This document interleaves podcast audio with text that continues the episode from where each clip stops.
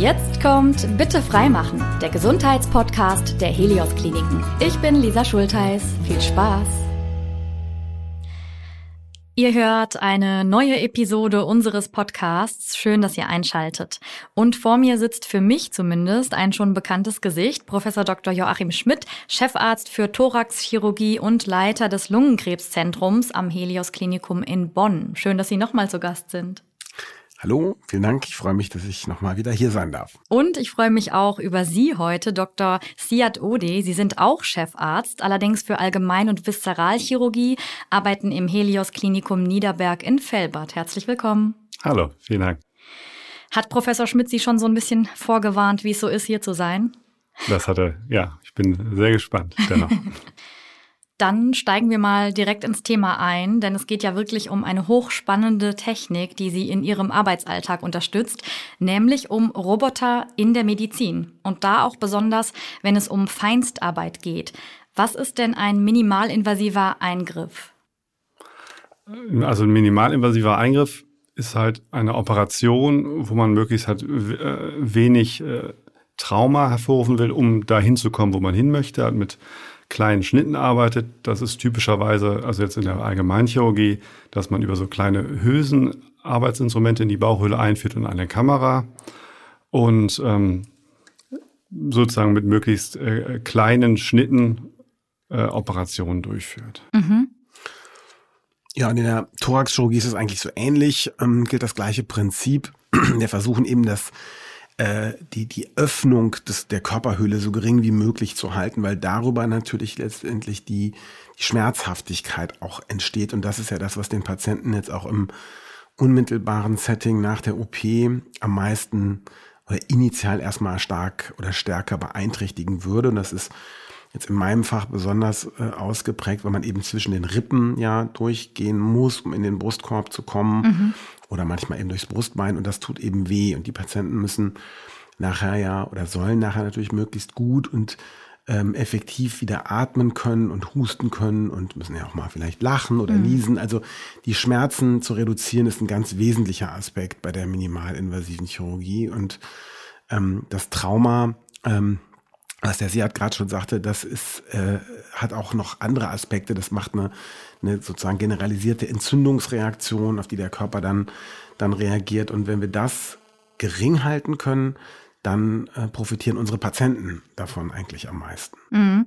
Dann würde ich nämlich eigentlich direkt denken, dass es immer sinnvoll ist, minimalinvasiv zu operieren, so wie Sie es jetzt gerade beschreiben, weil es wird ja schon einiges geschont. Das, das, ja, grundsätzlich ist, ist, ist, ist der Gedanke oder die Idee richtig, aber man muss halt immer gucken, dass man, dass man gewisse Regeln einhält. Also es ist, die minimalinvasive Chirurgie mit dem Ziel, dass man weniger Schmerzen hat, ist, ist absolut erstrebenswert und wünschenswert, damit der Patient schnell wieder fit wird und auf die Beine kommt. Aber man darf natürlich trotzdem da keine Kompromisse eingehen. Es gibt natürlich manchmal Eingriffe, da braucht man eine große Übersicht oder äh, der Tumor beispielsweise, den man entfernt, der ist sehr groß.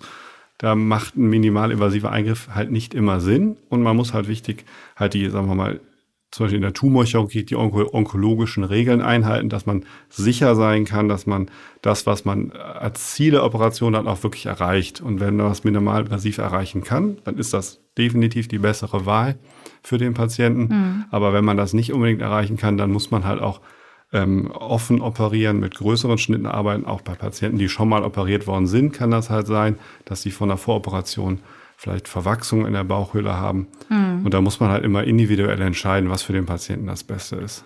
Also das kann man genau so nochmal unterstreichen. Ne? Die Maxime, so haben wir es immer formuliert, sind es die, die onkologische Radikalität und die Sicherheit niemals irgendwie kompromittiert werden darf. Aber man kann eben ähm, auch erst recht, wenn man Erfahrung hat, äh, kann man viel erreichen. Also als, ähm, als ich mit meinem Team in, im Helios Klinikum in Bonn begonnen habe vor ähm, ja, knapp sechs Jahren jetzt, wurde quasi bei den großen thoraxchirurgischen Eingriffen, also bei den Lungenkrebsoperationen, alles offen gemacht und wir haben mit den minimalinvasiven äh, Entfernungen der Lungenlappen dann dort begonnen und haben das innerhalb von ja, so äh, ein, zwei Jahren auf ja 80 Prozent fast gesteigert äh, der der großen, also auch der wirklich onkologischen Operationen, äh, die man minimalinvasiv eben mit gleicher ähm, Sicherheit und Radikalität machen kann. Aber dazu braucht man Erfahrung und ein bisschen ja Know-how tatsächlich. Wir möchten heute mal zwei Schwerpunkte legen und haben äh, das deswegen so ein bisschen unterteilt in roboterassistierte Chirurgie und den Operationsroboter Da Vinci, auf den wir später genauer eingehen.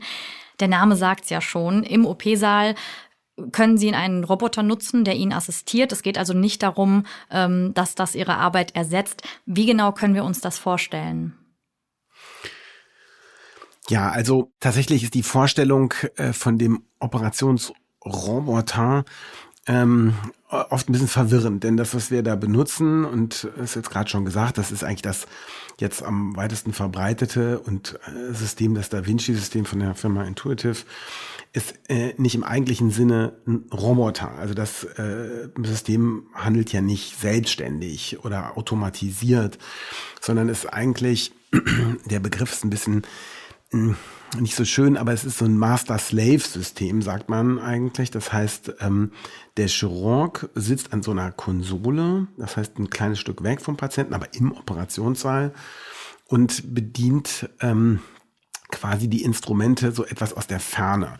Können wir gleich vielleicht nochmal erklären, wo da die Vorteile sind. Aber das heißt, die Bewegung aus der Hand des Chirurgen wird im Prinzip direkt umgesetzt ähm, auf den Roboter, also auf die Arme, auf den, auf den, ähm, man würde sagen, es ist eigentlich so eine Art Telemanipulator, also auf die im Patienten dann angedockten Operationsinstrumente. Das heißt, es ist keine Automatisierung, es ist nicht irgendwie ein Roboter, der die Tür aufmacht, in den Operationssaal kommt und sagt, ich operiere jetzt hier mal den Patienten, mhm. sondern der Chirurg ist die handelnde Person. Und mhm. ein zweiter Chirurg ist immer am Tisch, mhm. direkt am Patienten ähm, dabei. Das ist das momentan ähm, eigentlich gängige System, das eben in diesem Da Vinci-System so ja marktreif gemacht worden ist und jetzt im Prinzip auch immer weiter noch entwickelt wird und jetzt auch in ähnlicher Form äh, von anderen Unternehmen jetzt ähm, ja auch weiterentwickelt und äh, auf den Markt gebracht wird. Und woher kommt diese Art der Chirurgie? Also ganz ursprünglich war tatsächlich die Idee, ähm, dieses System ähm, eigentlich aus dem Grund zu entwickeln, den Chirurgen ein Stück wegzuhaben vom Patienten. Also gar nicht das, was wir jetzt, äh, was wir jetzt machen, sondern die Idee ist quasi eine militärische Entwicklung gewesen, wo man gesagt hat, naja, wenn jetzt irgendwo im im Krisengebiet, was möglicherweise auch weit weg ist, ähm, ein, äh, ein, ein, ein Trauma eine, eine Operation notwendig ist, aber der Chirurg möglicherweise der Experte dafür jetzt aber in Boston sitzt, dann ist das vielleicht eine Idee, sozusagen mit Remote Access zu operieren und tatsächlich auch unter der Überlegung, hört sich jetzt ein bisschen verrückt an, aber der Begriff Sci-Fi kam ja schon mal auf, mhm. äh, auch sozusagen möglicherweise im Weltraum so ungefähr Patienten operieren zu können, wenn der Chirurg gar nicht vor Ort ist. Das ist jetzt überhaupt nicht der Fall, so wie wir es einsetzen, sondern man hat daraus eigentlich andere Vorteile, kann der Seat vielleicht gleich nochmal so aus seiner Sicht erklären, abgeleitet, dass wir mit diesem System in engen Körperhöhlen gut arbeiten können. Mhm. Aber wir haben den Chirurg direkt vor Ort und das wird sich auch jetzt so in absehbarer Zeit erstmal gar nicht ändern. Aber das ist eigentlich die Historie. Mhm. Hm, möglicherweise kann es aber in der Zukunft, äh, kommen wir vielleicht auch später nochmal dazu, genau. äh, kann das äh, durchaus nochmal wieder von Interesse sein. Mhm. Trotzdem auf jeden Fall eine verrückte Vorstellung. Aber ja, ich will jetzt nicht vorgreifen. Wir knüpfen mal direkt an, weil Sie gerade das Stichwort Vorteile äh, gesagt haben, Dr. Ode. Was sind denn die Vorteile? Also die Vorteile vom Operationsroboter, es gibt es sind zwei, erstmal zweierlei. Einmal ganz klar für den Patienten sind die Vorteile, dass, dass man sehr, sehr präzise auf engstem Raum arbeiten kann. Also man muss sich das so vorstellen, dass man im Prinzip mit jeder Hand ein Instrument dieses Roboters steuert und mit zwei Fingern, die zum Beispiel von einer Fasszange die Branchen öffnet und schließt, indem man die Finger auseinander oder zusammenführt. Und so wird das einfach auch von, von den Fingern äh, ganz präzise auf diese Instrumente übersetzt. Und der große Vorteil ist sicher, dass der Roboter, der zittert nicht. Der Mensch hat immer eine natürliche Zitterbewegung dabei, auch wenn auch wenn es der eine sicherlich mehr als der andere. Und ähm, der Roboter erleidet keinen Kraftverlust und der große Vorteil ist, dass man auch teilweise in wirklich unmöglichen Positionen diese Instrumente führen kann. Also man kann die Instrumente in, in alle möglichen Richtungen abwinkeln. Man kann ein Instrument zweimal um die eigene Achse drehen. Das, das kann man einfach mit der, der eigenen Hand nicht machen. Man kann da sozusagen über Kopf arbeiten in der Körperhöhle. Man kann ganz präzise nähen, mhm. ohne dass man, also man würde sonst wirklich dann irgendwann einen Krampf in der Hand kriegen. Das ist einfach gar anatomisch gar nicht möglich, bestimmte Bewegungen auszuführen die man mit dem Roboter ausführen kann. Das ist eine gute Sache. Und natürlich auch bei sehr langen Eingriffen ist es auch für den Operateur eine entspanntere Position, die mhm. er da einnimmt. Als wenn man jetzt so über dem OP-Tisch steht. Genau, das ne? ist teilweise mhm. bei bestimmten Regionen, wo man hin muss, auch unangenehm oder anstrengend und dann leidet natürlich auch die Konzentration oder die Präzision auf mhm. Dauer. Und das ist sicherlich auch ein großer Vorteil. Das Spektrum, in dem diese Operationen äh, durchgeführt werden, ist ja erfreulicherweise recht groß. Sie arbeiten in der Urologie damit, in der Allgemein- und Viszeralchirurgie und eben in der Thoraxchirurgie. Ähm, was sind denn so typische Eingriffe dafür? Also gut, fange ich mit der Thoraxchirurgie mal an. Das äh, ist genau das, was, äh, was jetzt gerade schon eigentlich so ganz äh, präzise ja schon geschildert worden ist. Für uns sind es zum einen natürlich die Lungenkrebsoperationen, die ich gerade schon ähm, gesagt habe, die wir natürlich auch, sagen wir mal, sehr gut konventionell minimalinvasiv machen können. Also mit der Kameratechnik, mit einem kleinen Schnitt. Da funktioniert schon vieles ähm, sehr, sehr gut. Und das kann man mit dem Roboter eigentlich genauso gut machen, kann man sagen. Da ist der Roboter eigentlich eher nochmal so eine äh, auch da möchte ich den Blick nochmal so ein bisschen nach vorne richten, wird, wird äh, uns wahrscheinlich diese, diese Freiheitsgrade und diese Komplexität, die manchmal kommt und die der Roboter besser abbilden kann, in Zukunft noch mehr helfen und mhm. auch gerade bei etwas komplexeren Eingriffen, die man vielleicht normal minimalinvasiv nicht machen würde aus meinem Fachbereich der Thoraxchirurgie ein sehr gutes Beispiel, wo man es, glaube ich, sehr plastisch dran darstellen kann, sind bei uns die Operationen der Tumoren im Mittelfeld. Das heißt also, das sind häufig so Thymustumore, das heißt, das können auch manchmal recht große Tumore sein, die sozusagen in der Mitte des Brustkorbs so auf dem Herzen wachsen. Mhm. Das sind zu einem größeren Teil auch mal Patienten, die mit so einer ähm, neurologischen Erkrankung äh, belastet sind, das ist diese Myasthenia gravis und dabei muss diese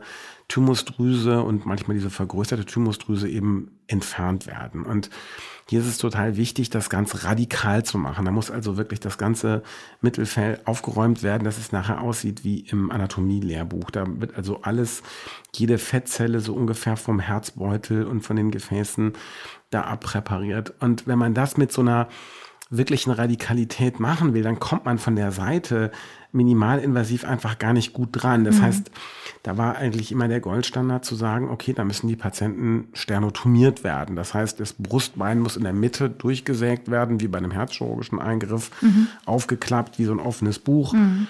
Und dann wird das da alles äh, radikal offen ausgeräumt. Das kann man sich jetzt leicht vorstellen. Das ist traumatisierend erstmal für den Patienten. Und mhm. gerade bei dieser neurologischen Erkrankung reagieren die Patienten schon manchmal mit so einer Krise, die also bis zur Beatmung führen kann und starker Muskelschwäche darauf. Und der Roboter kann jetzt in diesem Bereich seine Vorteile extrem gut ausspielen, weil wir können jetzt von der Seite mit dieser hochauflösenden Optik, 3D-Sicht, starker Vergrößerung, können wir mit drei mini kleinen Schnitten uns in diese ganz engen Raum zwischen Herzbeutel und Brustbein vorarbeiten bis in den Hals, wo diese Thymushörner ziehen und können da alles in einem Eingriff, der dann auch mal ja, drei, vier Stunden dauern kann, je nachdem, wie groß der Tumor ist ähm, und wie komplex dann auch Gefäße da betroffen sind, können wir das da alles ausbauen und das Ganze eben mit sehr, sehr kleinen Schnitten. Die Patienten sitzen quasi am Abend auf der Bettkante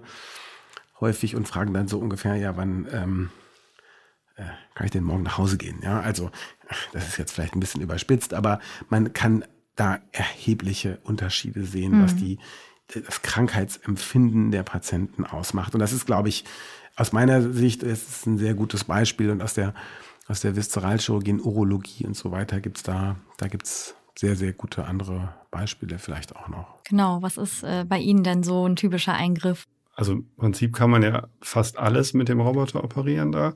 Und da muss man auch gucken, das sind natürlich Eingriffe, die man vorher sozusagen konventionell minimal invasiv operiert hat.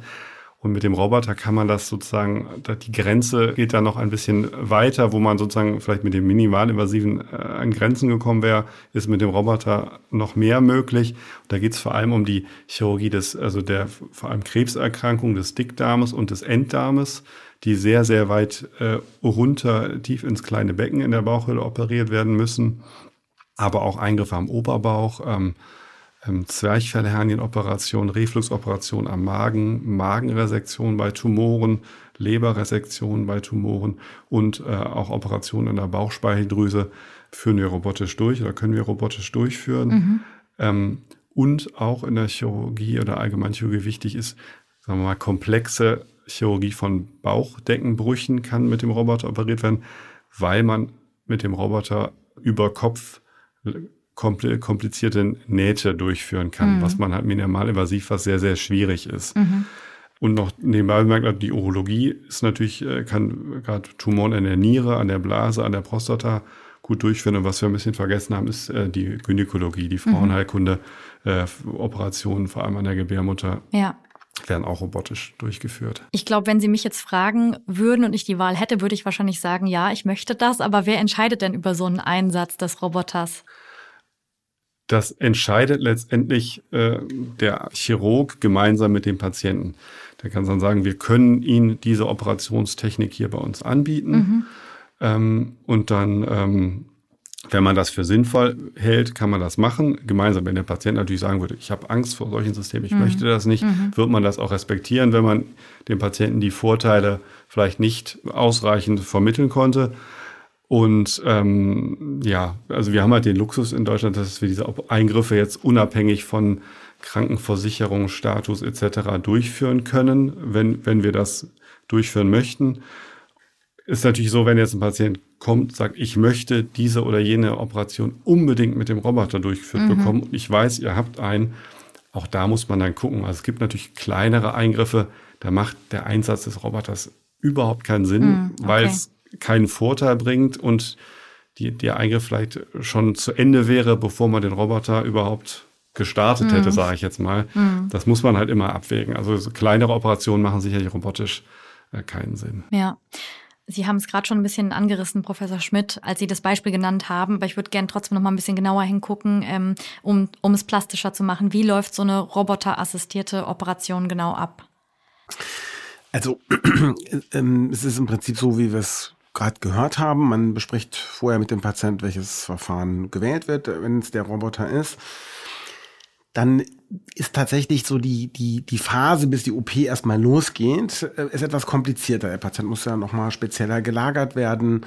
Ähm, für die Anästhesisten ist es natürlich auch was ganz äh, Entscheidendes, dass die gut äh, sich darüber bewusst machen, dass der Patient, der jetzt ähm, robotisch operiert wird, halt komplett relaxiert sein muss und sich wirklich 0,0 irgendwie in der OP bewegen darf. Mhm. Das sollen sie sowieso nicht und tun sie eigentlich auch nicht, auch bei anderen Operationen nicht. Aber ähm, das ist ganz wichtig, ne? weil der, der Roboter ist ja relativ fix äh, dann in dem Moment angesetzt.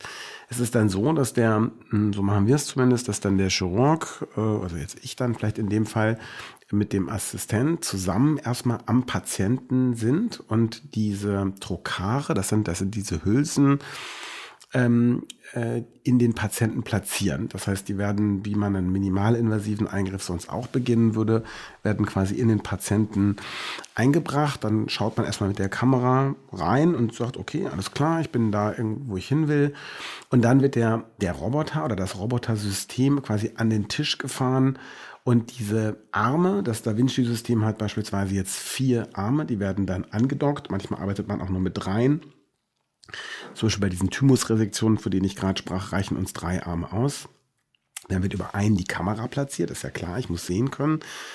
Und über den, äh, die anderen beiden oder die anderen drei Arme werden dann die Instrumente eingeführt und die sind eben an diesem Arm dann fest verankert. Und wenn das System angedockt ist, wie wir sagen, dann tritt eben der Operateur ab vom Tisch und setzt sich dann an die Konsole, die dann zwei Meter daneben steht und fängt dann an, eben äh, zu operieren und mhm. zu, zu präparieren. Und über diese äh, Hülsen, also über die Trokare, können halt verschiedene Instrumente eingeführt werden.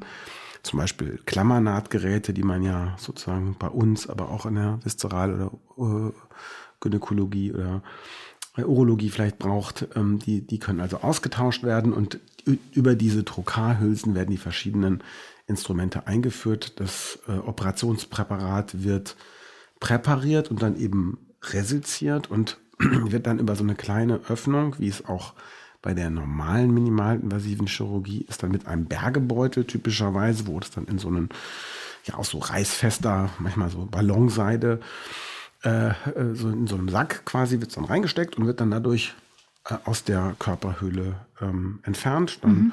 legt man am Ende vielleicht noch eine Drainage ein und ähm, diese kleinen Zugangslöcher werden dann wieder verschlossen. Die sind ja dann wirklich oft nur ja, anderthalb oder ein Zentimeter groß und ähm, der Patient wacht wieder auf und äh, genau, die Operation ist beendet. Das ist so das grundsätzliche Prinzip eigentlich des, des roboterischen Operierens. Da kommt mir direkt eine Frage wenn ich mir jetzt vorstelle, dass sie normalerweise direkt am OP-Tisch stehen und operieren, man hört ja manchmal leider so Horror-Stories, Bauchtuch irgendwie vergessen oder so. Könnte man sagen, durch den Roboter äh, ist man da auch sicherer unterwegs, weil sowas dann nicht passieren kann? Oder ist das jetzt eher eine gewagte These?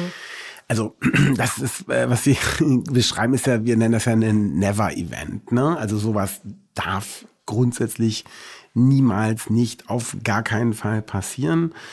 Ähm, nichtsdestotrotz, wenn man selber äh, weiß, wie es im OP ist, dann ist einem auch klar, dass sowas mal passieren kann, rein theoretisch, weil sich jemand verzählt, weil es irgendwo ein Missverständnis gibt. Aber es gibt ja sehr, sehr viele Sicherheitsschleusen, ähm, die eingebracht sind, wo alles immer wieder kontrolliert und immer wieder gezählt und vom OP-Team ähm, kontrolliert wird. Ich würde nicht sagen, dass die Robotik das jetzt völlig ausschließt. Ähm, ich kenne aber auch umgekehrt keinen Fall, wo es bei der Robotik jemals passiert wäre. Da ist dann tatsächlich auch immer irgendwo der Mensch und der, der Chirurg bleibt ja der Verantwortliche. Ne? Also mhm. gibt's ja so äh, Sprüche, if you're a bad surgeon, you're gonna be a bad surgeon with a robot. Ja, also der Roboter schützt einen jetzt auch nicht vor Fehlern. Also es ist immer noch der Chirurg, der handelt und mhm. der die Verantwortung bis ins Letzte trägt. Das ist mhm. der Operateur und sonst niemand. Mhm. Und ähm, die Aufmerksamkeit da nimmt einem äh, sozusagen niemand ab und äh, äh, ja, und Sie sind ja auch, auch nicht, ja. genau, und Sie sind ja auch, äh, sag ich mal, äh, Sie haben ja eigentlich die gleiche Besetzung im OP, ne? Zumindest habe ich gestern noch mal lesen wollen und das denken ja vielleicht auch viele. Äh, da ist jetzt nur ein Operateur und ein äh, Roboter, so ist es ja nicht. Also sind ja alle anwesend, Anästhesisten sind anwesend. Äh, klar. ja, ja, ganz, mhm. ganz klar. Also das äh, da äh, von dem ganzen Setup drumherum, OP-Schwester, Springer, der Sachen anreichen muss und so ändert sich da eigentlich im Prinzip erstmal nichts. Mhm. Dann gehen wir doch jetzt nochmal äh, ein bisschen genauer auf den Da Vinci ein, weil es ein spezieller Operationsroboter ist. Äh, ich war eben neugierig und habe äh, mal gucken wollen, äh, wie das aussieht und muss zugeben, ich dachte, der wäre kleiner. Ich dachte, das ist so eine kleine Apparatur, die Sie einsetzen, aber es ist ja ein Riesengerät. Vielleicht beschreiben Sie mal so ein bisschen für die Menschen, die sich da auch gar nichts drunter vorstellen können. Hm. Also der Da Vinci-Roboter ist, ist tatsächlich groß und sperrig, muss man schon sagen. Also das sind im Prinzip ist das aufgebaut, das sind drei Elemente. Einmal gibt es halt diese Video- äh, oder Arbeitskonsole, das ist die Konsole, wo, wo der Chirurg dann am Ende durch Okulare reinschaut und ein dreidimensionales Bild sieht und mit seinen Fingern in solchen Arbeitshülsen ähm, die Instrumente steuert und mit Fußpedalen auch noch zusätzlich dann die er betätigt, um Instrumente zu, ähm, zu wechseln oder die Kamera ranzuzoomen und so weiter. Mhm. Dann ist das, das Kernstück ist dann der, der Videowagen. Da ist dann die ganze Technik drauf, das, das, äh, die, das Kameragerät und die ganzen ähm, für die Ultraschallschere und so weiter. Diese ganzen Dinge sind darauf angebracht. Und dann gibt es den eigentlichen Roboter an sich, der auch auf einem Wagen sozusagen an den Patienten rangefahren wird der, also zum Beispiel beim Da Vinci halt, halt über vier Arme verfügt mit mehreren Gelenken, mhm. die dann, die dann äh, über dem Patienten an diesen Trokarhülsen angebracht werden, diese Arme. Mhm. Und wenn man dann ähm, operiert und diese Instrumente steuert, sieht man auch, wie, wie sich diese Arme teilweise auch sehr, also die bewegen sich außerhalb des Patienten teilweise sehr weit und innerhalb des Patienten sind es nur kleine Bewegungen, mhm. diese Ausschläge. Genau, im Wesentlichen besteht das einfach aus diesen drei Systemen. Die kann man alle fahren. Die sind alle äh, trotz dennoch würde ich schon sagen sperrig und und und äh, nehmen nehmen schon viel Platz ein. Also mhm. ich weiß es nicht, das wird schon jeweils grober Quadratmeter Fläche ein sein, die so ein jedes einzelne Modul mehr oder weniger einnimmt. Mhm. Als Chirurg lernen Sie ja über mehrere Jahre wirklich in Feinstarbeit Ihr Handwerk. Ähm, wie war das denn für Sie, als Sie es erstmal auch äh, in Kontakt gekommen sind mit dem Da Vinci und haben dann auch damit operiert? Also in den, ja, das ist, war wahnsinnig spannend. In Kontakt gekommen ist man da schon früh immer wieder mal auf Kongressen hat man das gesehen, dass es das gibt und hat dann, da gibt es dann solche Konsolen, wo man auf einem Kongress oder auf einer Tagung mal sich dran ausprobieren kann, wo man im Prinzip dann Hütchen Spiele mitgemacht hat mhm. und war dann ganz überrascht, wie, wie, wie leicht mhm. das dann von der Hand ging, mhm. weil es doch recht intuitiv ist in seiner Bedienung. Das ist mhm. wirklich beeindruckend. Und ähm, wenn man dann eine chirurgische Ausbildung genossen hat, also ich habe noch so eine ganz klassische chirurgische Ausbildung genossen, hat man erstmal alles offen operiert und dann fing man, hat man sich an minimalinvasiv an die Sachen rangetraut, das heißt mit diesen kleinen Instrumenten und einer Kamera.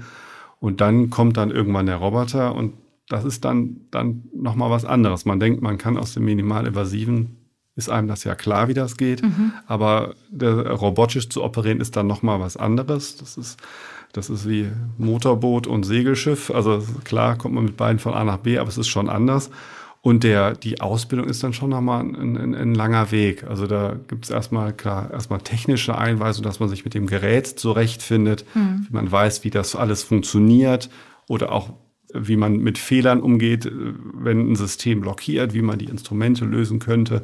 Das gehört alles dazu. Und dann geht man da in eine Ausbildung durch, wie mit einer Checkliste, wo man einzelne Schritte erstmal erreichen muss und sich auch, wir sind viel äh, durch, durchs Land gereist und haben uns woanders Operationen angeguckt, mhm. ähm, um zu sehen, äh, wie das, wie das gemacht wird. Und dann ähm, gibt es dann Schulungen. Also wir waren halt, es gibt so richtige ja, Schulungszentren, da gibt es dann Kliniken, da, da operiert man mit dem Roboter, macht erstmal wahnsinnig viele Trockenübungen, auch an einem Simulator, um dann letztendlich auch am, am, am Modell letztendlich zu üben, bestimmte Techniken zu üben und am Ende sogar am, am Modell ähm, komplette Operationen durchzuführen. Und zu den ersten Operationen kommt dann auch immer ein sogenannter Proctor dazu. Das heißt, das ist ein erfahrener äh, Robotikchirurg, mhm der diese Operation dann begleitet. Mhm. Teilweise ist es dann sogar so, dass dann es Kliniken gibt, da gibt es dann zwei Konsolen, also sozusagen ein Roboter, aber es gibt zwei Konsolen, wo einen dann der Proctor an dieser zweiten Konsole auch unterstützen kann und die, die Steuerung übernehmen kann, ähnlich wie in einem Flugzeugcockpit, mhm. wo dann sozusagen beide Piloten fliegen können, um halt ein Maximum an Sicherheit in mhm. dieser Ausbildung, ja, für den Patienten, aber auch für den Chirurgen, der das erlernt, ähm, ja, abzubilden. Und wie lange kann ich mir sowas vorstellen? Oder hängt das auch davon ab, was ja, dann, also Das ist so, also die Ausbildung, also man, man ist ja schon ausgebildeter Chirurg, das ja. heißt, diese, diese Ausbildung, diese verschiedenen Übungen an den Konsolen, das würde ich sagen, ist ein Prozess von mehreren Monaten. Mhm. Und dann fängt man, also wir haben beispielsweise dann erstmal mit ja, sag ich mal, leichten, minimalinvasiven Operationen angefangen. Mhm. Die haben wir dann, also wir haben zum Beispiel Leistenherren, die dann robotisch operiert. Das mhm. haben wir mit mhm. dem Patienten besprochen, dass wir das robotisch operieren werden. Das sind natürlich Eingriffe, die man eigentlich perspektivisch nicht mit dem Roboter macht. Mhm. Aber das sind natürlich Eingriffe, die leicht sind, die nicht so lange dauern, wo man sich es ohnehin sehr sicher bei fühlt. Und das sind so die ersten Eingriffe, die man dann als Beispiel robotisch macht. Also es ist ein um, Rantasten um, letztendlich. Um Sicherheit ja. zu gewinnen, mhm. um dann natürlich dann immer mit Proctoring, das heißt mit einem erfahrenen Chirurgen, mhm. dann irgendwann komplexere Eingriffe durchzuführen. Also muss man auch klar sagen, durch die Firma, die das Da Vinci-System eben betreibt, die haben das sehr, sehr stark forciert, dass es da eine strukturierte, so wie es ähm, sie hat gerade beschrieben hat, eine, eine strukturiertes dran heranführen eben gibt und dass man immer sich da auch Hilfe holen kann. Und man muss sich halt klar machen, das was ich vorhin schon in diesem Zitat da gesagt hatte, es geht dann schon um den Chirurgen. Und das ist ja was, was ein erfahrener Chirurg beginnt und wo man auch irgendwo sagen muss, auch das ist immer ein Teil der normalen minimalinvasiven Chirurgie, wenn es dann so nicht geht oder man das Gefühl hat, so, okay, das, ich komme da jetzt an eine Grenze, da geht es gerade so nicht weiter, das ist mir irgendwie unsicher. Ja gut, das ist ja kein Problem. Dann muss ich halt abdocken. Dann Mhm. wird dieser, äh, wird das halt an der Stelle so beendet. Der Roboter wird abgedockt und es wird offen weiter operiert. Und das muss man auch Also Kombinationen gibt es dann klar, auch sozusagen. Na, es gehört ja. immer Mhm. dazu und das muss man auch jetzt so. Ich habe jetzt bei uns ein zweites Team von meinen äh, Oberärzten, die da jetzt äh, mit angefangen haben und das ist einfach was, was auch in der Kultur ganz fest verankert sein muss, dass man sagt, im Zweifel immer um. Es ist immer, man macht immer, man wird es immer richtig machen, wenn man ähm, sozusagen auf Nummer sicher geht und nicht sozusagen den eigenen Ehrgeiz jetzt durchsetzen möchte, sondern dann zu sagen, okay, ich kann es nicht gut sehen, ich kann jetzt auch nicht so tasten vielleicht, ich äh, fühle mich da unsicher, dann docke ich jetzt ab. Und, und wenn das so gemacht wird, dann ist es immer richtig. Okay. Ja, das hätte mich nämlich auch interessiert, ob man dann sagt, wenn jetzt mit äh, Roboter dann durchziehen oder ob man nochmal wechselt, beziehungsweise auch, Sie hatten vorhin das Beispiel genannt, äh, das ist ein Vorteil, dass man da nicht zittert. Aber im, im Umkehrschluss frage ich mich, ob man nicht manche Sachen mit den Händen wiederum dann vielleicht besser kann. Genau, das ist, das ist wirklich auch ein Nachteil, muss man einfach sagen. Also bei allen Vorteilen gibt es auch Nachteile. Also man spricht immer von einem haptischen Feedback. Das heißt, wenn ich, äh, es gibt Tumoren, die sind kleine, die kann man nicht gut sehen, aber die könnte man möglicherweise mit den Fingern ertasten. Das geht damit nicht. Der Roboter, also das Da Vinci-System gibt kein haptisches Feedback. Es gibt andere Systeme, die können das wohl.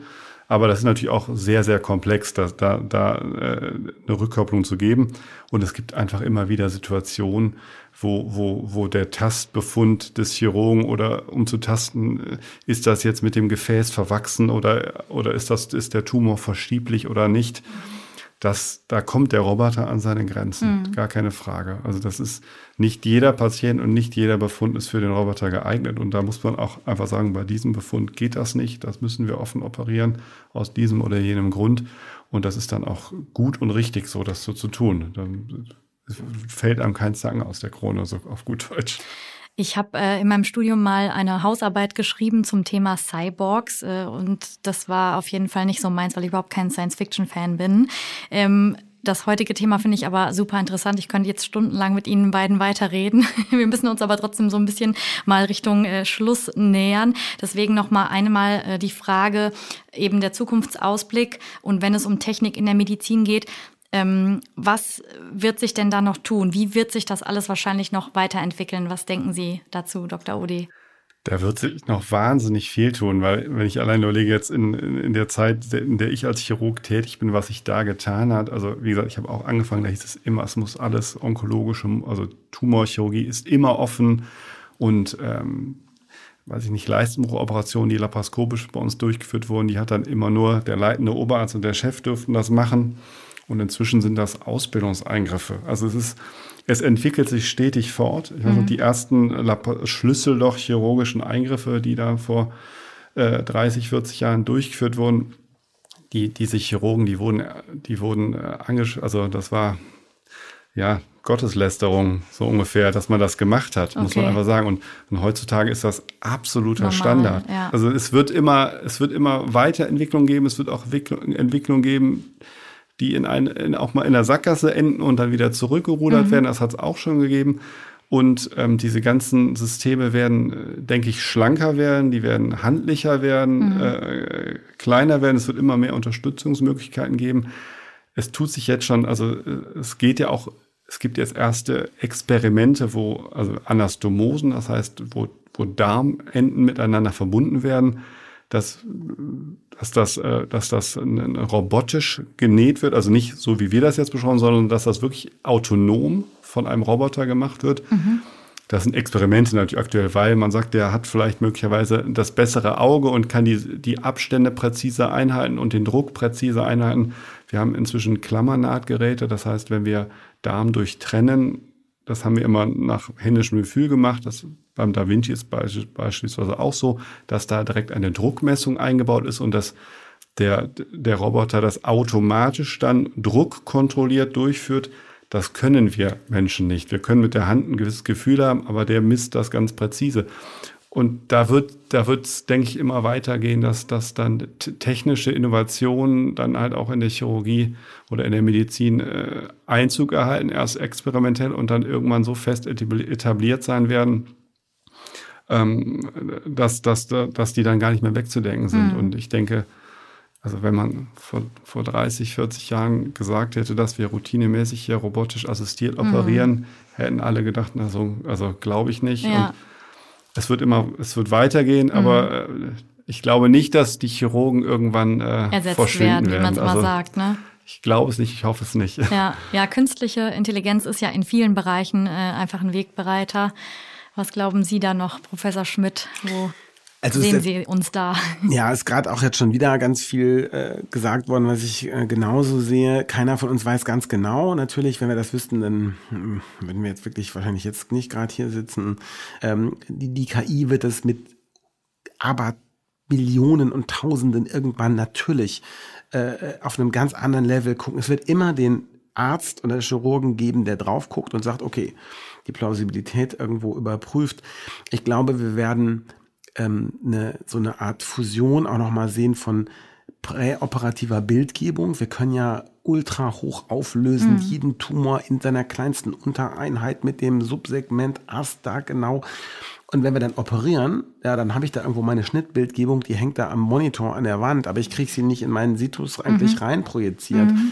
weil sich das auch verändert. Das mhm. Bild ist ja nicht mehr das gleiche, weil ja. in dem Moment, wo ich an der Lunge oder an der Leber operiere, ist die nicht mehr so, wie sie, wie sie äh, in dem CT vorher war. Mhm. Und die, die Möglichkeit, dass also eine KI es irgendwann vielleicht schafft, uns an bestimmte Punkte auch hinzuführen und uns bestimmte Strukturen im Situs zu zeigen, und uns da auch vielleicht ein Stück zu leiten, das wird sicher, also könnte ich mir gut vorstellen, das wird was sein, was uns in Zukunft beschäftigen wird und wo zum Wohl der Patienten da tatsächlich sich noch eine Menge tun wird. Mm, ja, wahnsinnig faszinierendes Thema und wahrscheinlich auch sehr interessant, wenn man sowas selbst mitgestaltet und solche äh, ja, Anwendungen dann auch entwickelt. Das stelle ich mir auch total spannend vor.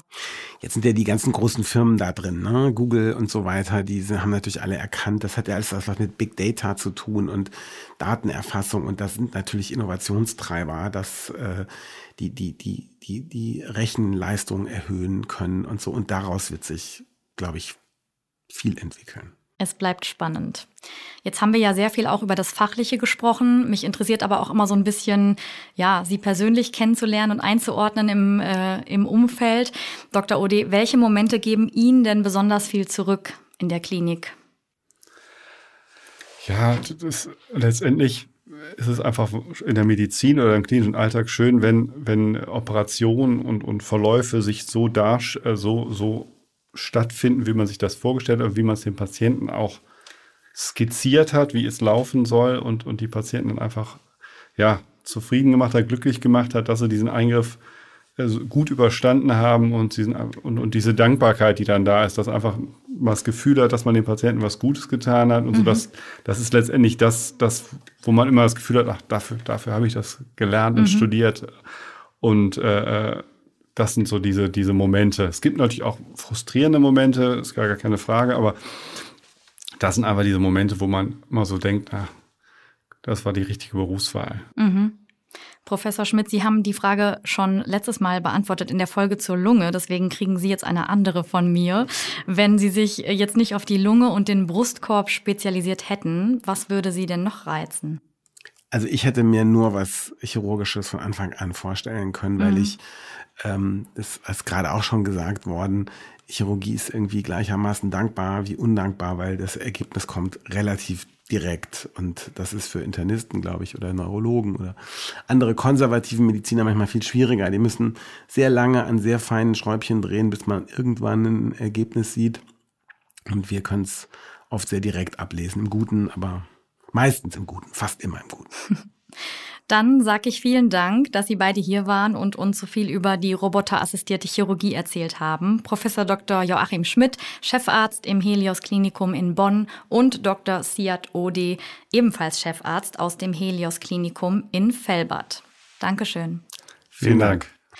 Und auch bei euch möchte ich mich bedanken fürs Zuhören heute. Vielleicht sind ja jetzt noch Fragen aufgekommen, die ihr gerne loswerden möchtet. Stellt sie uns doch einfach auf unseren Social-Media-Kanälen oder auf unserer Klinik-Webseite. Da findet ihr auch den Kontakt zu uns. Wenn ihr außerdem wissen möchtet, welche Aufstiegsmöglichkeiten es in der Pflege gibt, dann hört euch auch unsere nächste Episode an, denn auch dann haben wir tolle Gäste hier vor Ort. Ich freue mich drauf. Bis zum nächsten Mal. Das war Bitte freimachen, der Gesundheitspodcast der Helios Kliniken.